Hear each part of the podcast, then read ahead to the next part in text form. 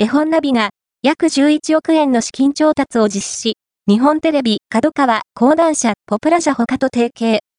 絵本の情報、通販サイト、絵本ナビを運営する株式会社絵本ナビのほか、新規株主となる日本テレビ放送網株式会社、株式会社角川、株式会社講談社、株式会社ポプラ社、株式会社スポットライトを引き受け先として、約11億円の第三者割当増資を実施したことを発表した。